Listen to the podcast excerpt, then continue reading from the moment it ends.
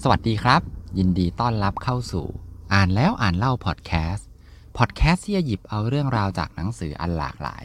มาให้กับคุณ ใน EP นี้นะครับจะเป็นหนังสือที่ชื่อว่า นี่เราใช้ชีวิตยากเกินไปหรือเปล่านะ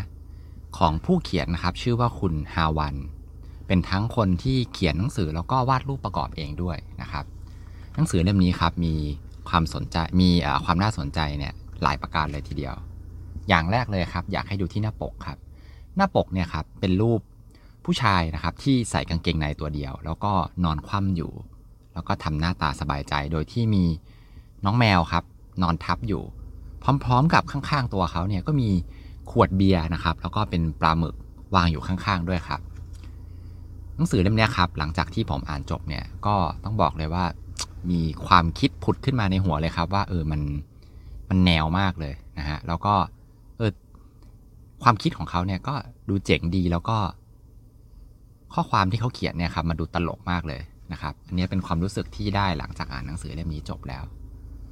หนังสือเล่มนี้ครับเขาจัดอยู่ในหมวดจิตวิทยาพัฒนาตนเองนะฮะแต่ว่าอ่านจบแล้วเนี่ยผมก็ไม่แน่ใจเหมือนกันว่ามันจะใช้คำว่าพัฒนาตนเองได้หรือเปล่านะครับ เนื้อหาข้างในมันเป็นยังไง เดี๋ยวคุณผู้ฟังต้องลองฟังกันดูแล้วกันนะครับ ก่อนอื่นเลย ผมขอเริ่มจากปกหลังก่อนนะครับ ที่ปกหลังเนี่ยเขาเขียนเอาไว้ว่า หลายๆ ครั้งมีคนบอกให้เราเนี่ย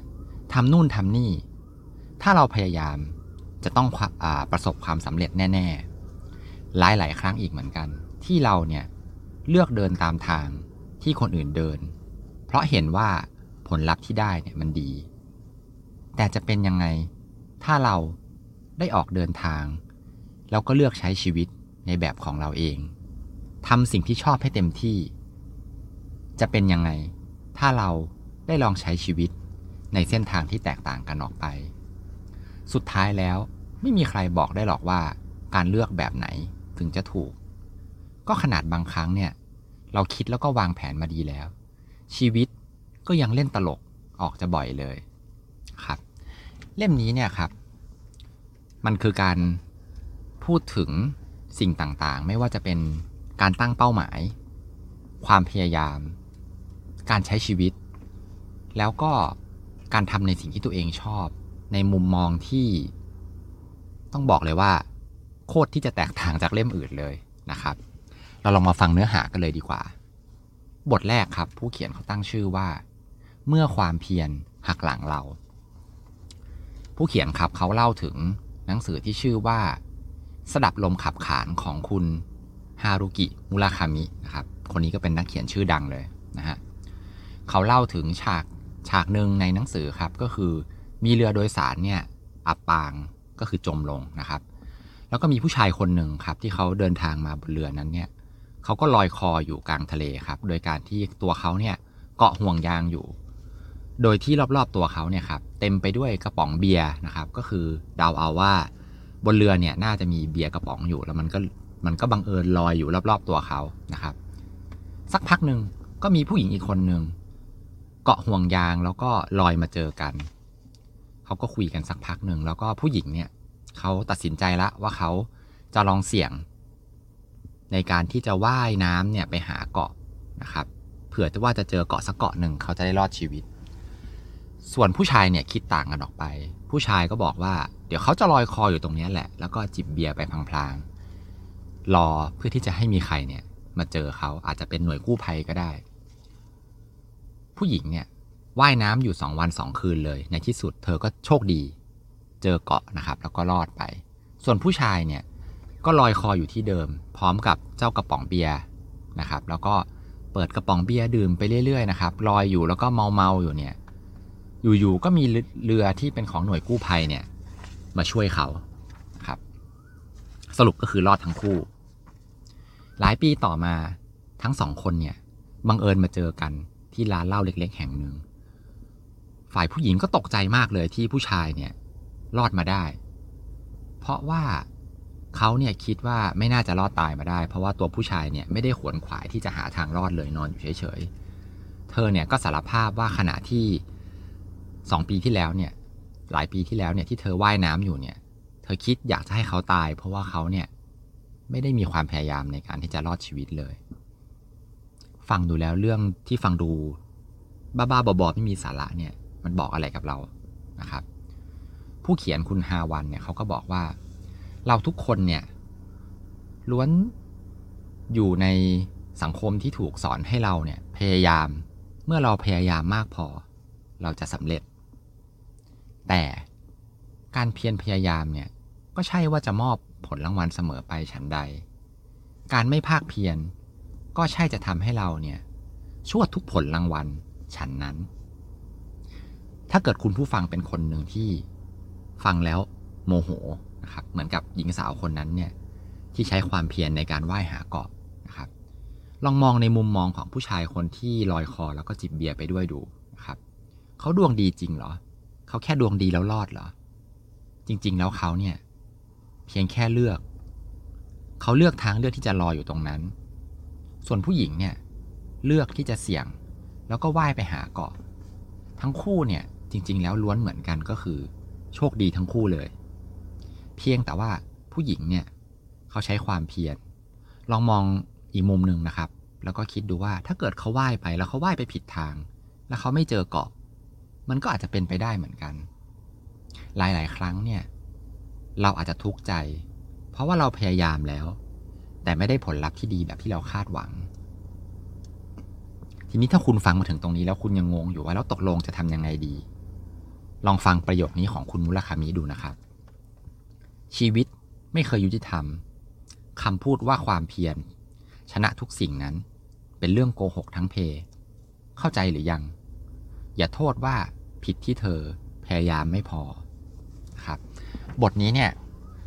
ก็ส่วนตัวแล้วเนี่ยถ้าเกิดจะให้สรุปก็คือ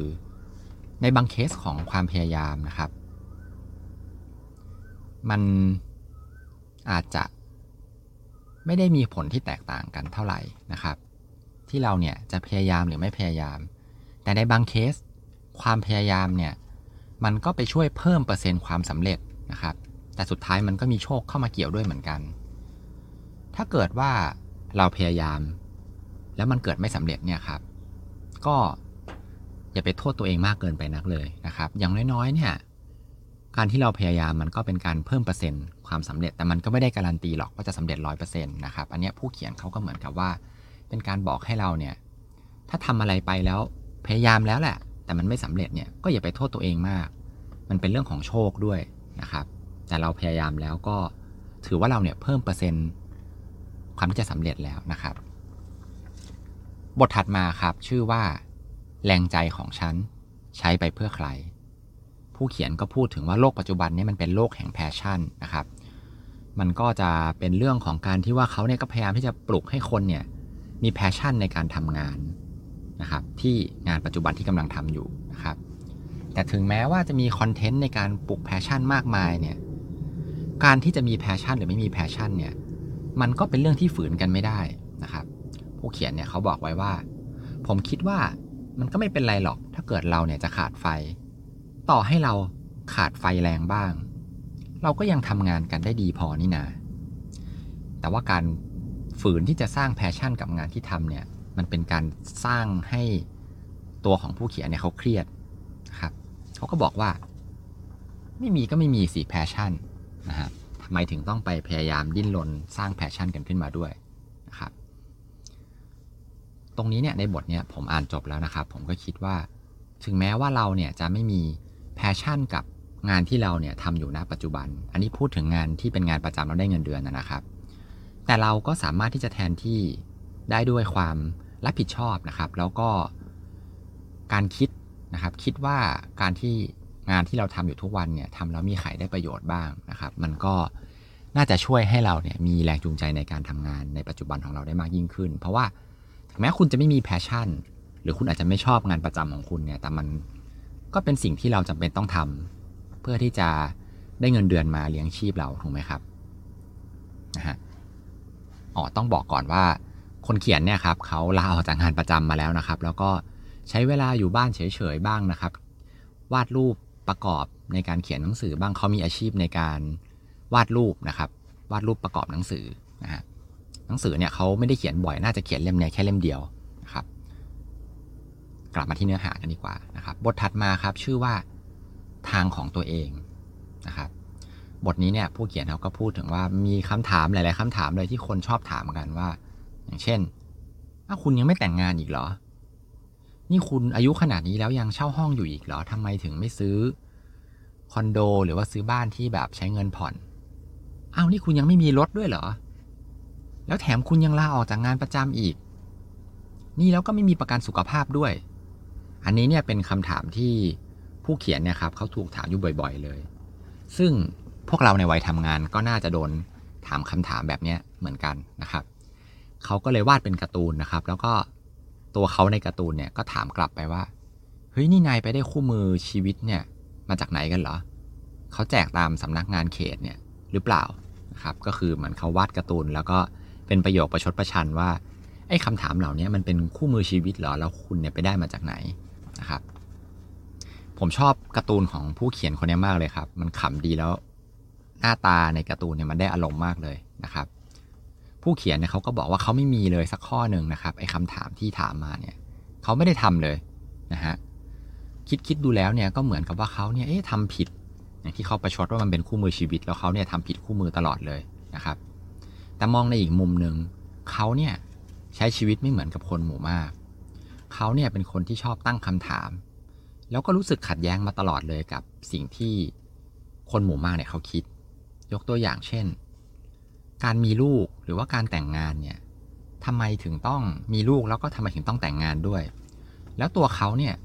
ก็ไม่เห็นจะมีหน้าที่ที่จะต้องไปคอยอธิบายเหตุผลเหล่านี้เลยว่าทำไมตัวเขาถึงยังไม่แต่งงาน แล้วทำไมตัวเขาถึงยังไม่มีลูกนะครับ เขาเขียนเอาไว้ในหนังสือครับ เป็นตัวหนาว่าสิ่งต่างๆ ที่ผมใฝ่ฝันและไล่ตามเนี่ยล้วนเป็นสิ่งที่คนอื่นบอกว่าดี มีแต่สิ่งที่ดูดี ในสายตาคนอื่น นี่แหละที่ทำให้ผมเนี่ยอับอายนะครับ ก็เป็นประโยคประชดประชันเหมือนกันว่า ถ้าเกิดเขาเนี่ยโมวแต่ไปทำตามสิ่งที่คนอื่นบอกเนี่ยเขาก็จะรู้สึกอับอายนะครับ อันนี้เนี่ยหลังจากอ่านจบบทนี้แล้วเนี่ยครับผมก็รู้สึกว่าเออจริงเหมือนกัน บางทีคนเรานะครับ ยิ่งในโลกที่มีโซเชียลมีเดียเยอะๆเนี่ย เราไปสนใจสายตาคนอื่น ที่มองเรามากไปหรือเปล่า เราต้องเป็นเหมือนคนอื่นเขาไหม จริง ๆ แล้วเราทุกคนเนี่ยก็ล้วนแตกต่างกัน เราอาจจะมีจุดมุ่งหมายในการใช้ชีวิตหรือว่า มีวิถีทางที่เราเนี่ยมีความสุขในการใช้ชีวิตไม่เหมือนกับคนอื่นก็ได้ ไม่เห็นจะต้องไปทำตามคนอื่น เหมือนในคู่มือชีวิตที่ผู้เขียนเขาประชดเอาไว้เลยนะครับ บทถัดมา ชื่อว่า I can't do it อันนี้เนี่ยครับก็น่าสนใจมากเลย ผู้เขียนครับเขาเล่าถึงว่าเขาเนี่ยเคยมีอยู่ช่วงหนึ่งเขาก็ไปลงทุนในหุ้นนะครับ แล้วเขาเนี่ยพูดถึงกลยุทธ์หุ้นอันหนึ่งที่เรียกว่า cut loss นะครับ ขออธิบายเรื่องของการ cut loss นิดหนึ่งนะครับ ก็คือการ cut loss เนี่ย มันคือการที่คนที่เขาลงทุนในหุ้นเนี่ยครับเขายอมรับแล้วว่าเขาเนี่ยตัดสินใจในการซื้อหุ้นเนี่ยผิดพลาดไปนะครับ เขาก็เลยจำเป็นจะต้องขายขายหุ้นในณเวลาที่เขาได้ขาดทุน เพื่ออะไรครับ เพื่อที่ว่าโอเคยอมรับแล้วว่าตัดสินใจผิด แล้วก็ขายเลยจะได้ไม่ขาดทุนมากไปกว่านั้นอีกนะครับ แต่ว่าฟังดูเหมือนง่ายใช่ไหมครับ คนส่วนใหญ่เนี่ยใช้กลยุทธ์นี้ไม่ได้ เพราะว่าตัดใจไม่ลงนะครับเขาเนี่ยคิดถึงต้นทุนที่เสียไปก็คือสมมุติว่าคุณซื้อไปตอน 10 บาท แล้วคุณไปขายตอนที่ราคาหุ้นเนี่ยมันเหลือ 7 บาทนะครับ คุณก็จะประวิงแล้วก็หลอกตัวเองไปวันๆหนึ่งว่า เดี๋ยวมันก็กลับขึ้นไปที่ 10 บาท แต่ว่า มันอาจจะไม่มาถึงก็ได้ครับวันนั้น มันอาจจะตกลงไปอีกก็ได้ แล้วคุณก็จะขาดทุนมากไปอีกนะครับ ถ้าเกิดคุณทำตามกลยุทธ์คัดลอสเนี่ยคุณขายณวันนั้นเลย 7 บาทคุณก็ขาดทุนแค่ 3 บาท แต่ถ้าคุณทิ้งไว้เรื่อยๆ มันอาจจะราคาเหลือแค่ 2 บาทก็ได้ครับ แล้วคุณก็จะขาดทุนมากขึ้นนะครับ อันนี้คือกลยุทธ์ที่เรียกว่าคัดลอสนะครับ ทีนี้ผู้เขียนครับเขาก็เล่าถึงประสบการณ์ชีวิตตัวเองว่า เขาเนี่ยเคยมีประสบการณ์ที่ว่า